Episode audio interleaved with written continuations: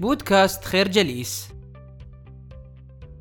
لكل شيء هدف ومعنى وإلا تحولت الأشياء إلى عبث محض. هذه القاعدة المسلم بها تعطينا انطباعا بأن الهدف من الأعمال هو زيادة القيمة المضافة لحاملي الأسهم. هذه هي الحقيقة بوضوح وبساطة. وهذا هو ما يدرس ويقال في كليات إدارة الأعمال وقاعات اجتماع مجالس الإدارة. ومن الصعب جدا ألا نؤمن بهذا المسار. وكما قال بيتر دراكر إن كل ما يقاس يتحسن. ففي مجال الأعمال كان هذا الهدف هو ما يقاس ويتحسن. هدف عالم الأعمال ينحصر على نحو أضيق وأكثر تحديدا في زيادة ثروة حاملي الأسهم. وهو هدف مهم لقلة قليلة لكنه غير مهم لباقي العالم. لكن بالرغم من هذا المعطى فإننا إذا أردنا أن ننظر للمشهد من زاوية مغايرة فسيبدو لنا أن سكان العالم الغربي المتقدم يوجدون في مكان أسوأ. لأن الجهود المبذولة لبناء نموذج اقتصادي عالمي متكامل يقوم على النتائج ويقاس بالدولار واليورو والجنيه قد جعل الدول متطورة على مستوى الأعمال، لكنها في الوقت ذاته متقلبة إلى حد كبير، وأنشأ مجتمعًا ثريًا لكنه مثقل بالديون وغير سعيد. الفكرة الهدف الاسمى للاعمال يجب أن يتجاوز فكرة جني الأموال والأرباح. الديمقراطية خيار استراتيجي في عالم الأعمال. وقد نطرح السؤال التالي كيف تتصرف الشركات عادة في وقتنا المعاصر؟ ببساطة تعتمد المؤسسات والشركات على نماذج تحاكي فيها النموذج العسكري.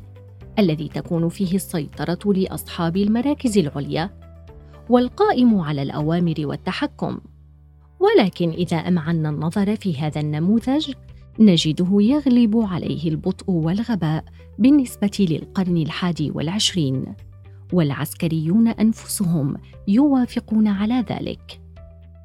نحن في عالم متغير وعالم ما بعد التصنيع وهو أمر مختلف على نحو ظاهر. ولا بد من التكيف مع هذه التحولات الجذرية والبحث عن بدائل قوية وعلمية للخروج من الوضعيات التي واجهت مؤسسات تعود لأجيال سابقة. ويشير الكتاب أننا نواجه منافسة هائلة من مجموعة جديدة من المنافسين العالميين واضطرابات في نظم الأسواق والمؤسسات بسبب التقدم التكنولوجي المستمر. وتغيرات هائلة في دور المؤسسات في المجتمع وتوجهات متغيرة لقوى عاملة تتغير بدورها.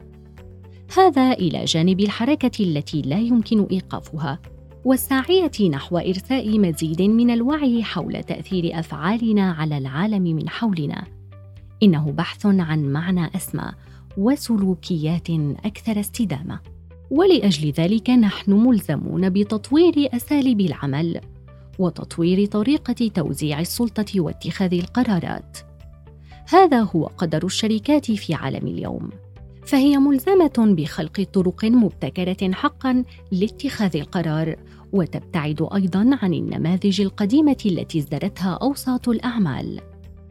الفكرة الديمقراطية وتطوير طريقة توزيع السلطة واتخاذ القرارات هو الحل في عالم الأعمال اليوم.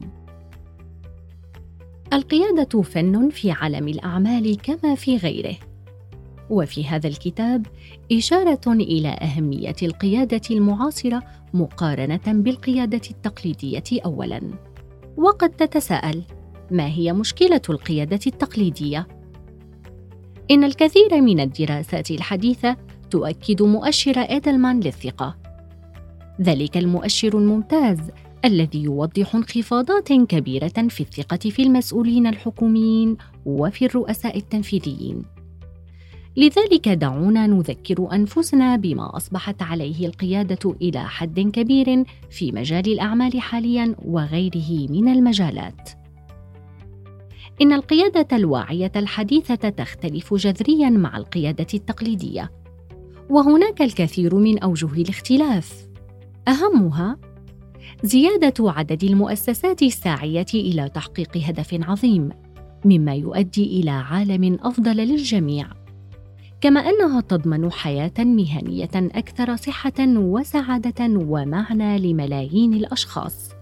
وتحفز الأشخاص من خلال مكافآت أكثر عدالة لكل المشتركين في العمل مما يؤدي إلى مجتمع أعمال أكثر مرونة ومجتمع أكثر نجاحا إضافة إلى مطالبة القادة بمعايير ومتطلبات أعلى مستوى في جميع مجالات الحياة وظهور مجموعة جديدة من النماذج التي يحتذى بها للمساعدة في شق الطريق وريادته. وأخيرا فإن القيادة الواعية تبث قدرا أكبر من القيادة الذاتية لدى الجميع. الفكرة القيادة الواعية تختلف عن التقليدية من حيث الأهداف والرؤية والوسائل. تحتاج المؤسسات والشركات في العالم المعاصر إلى الانفتاح المؤسسي على المحيط والشركاء لكنها تحتاج أيضا إلى حركة تقدمية تتمثل في قدرتها على التغير سريعا جدا. لهذا يرى الكاتب أن هذه الصفة من أكثر مزاياها قوة واخلالا بالنظام. تمتاز الشركات الجديدة بحركة سريعة وتغير مستمر. حتى تستولي تدريجيا على الحصة السوقية للشركات القائدة في الصناعة من خلال قدرتها على التعلم والتكرار والتغير خطوة تلو الأخرى على نحو أسرع بعدة مرات من الشركات المحافظة التقليدية. هذا الأمر ليس اختيارا لحظيا بل إنه يتجاوز حتى الشركات إلى الحكومات. فهذه الأخيرة والمؤسسات غير الهادفة للربح.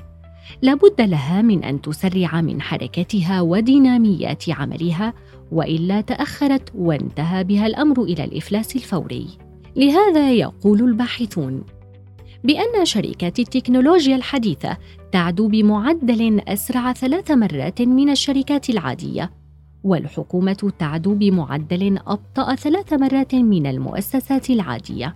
اذا فسرعة شركات التكنولوجيا تعادل تسع مرات سرعة الحكومة. فإذا أرادت الحكومات محاكاة نجاح وممارسات الشركات، فيجب أن تكتسب قدرا كبيرا من المرونة والسرعة. الفكرة: التغير السريع في أنماط العمل هو السبيل إلى تملك عالم الأعمال. نشكركم على حسن استماعكم. تابعونا على مواقع التواصل الاجتماعي لخير جليس. كما يسرنا الاستماع لآرائكم واقتراحاتكم. ونسعد باشتراككم في البودكاست.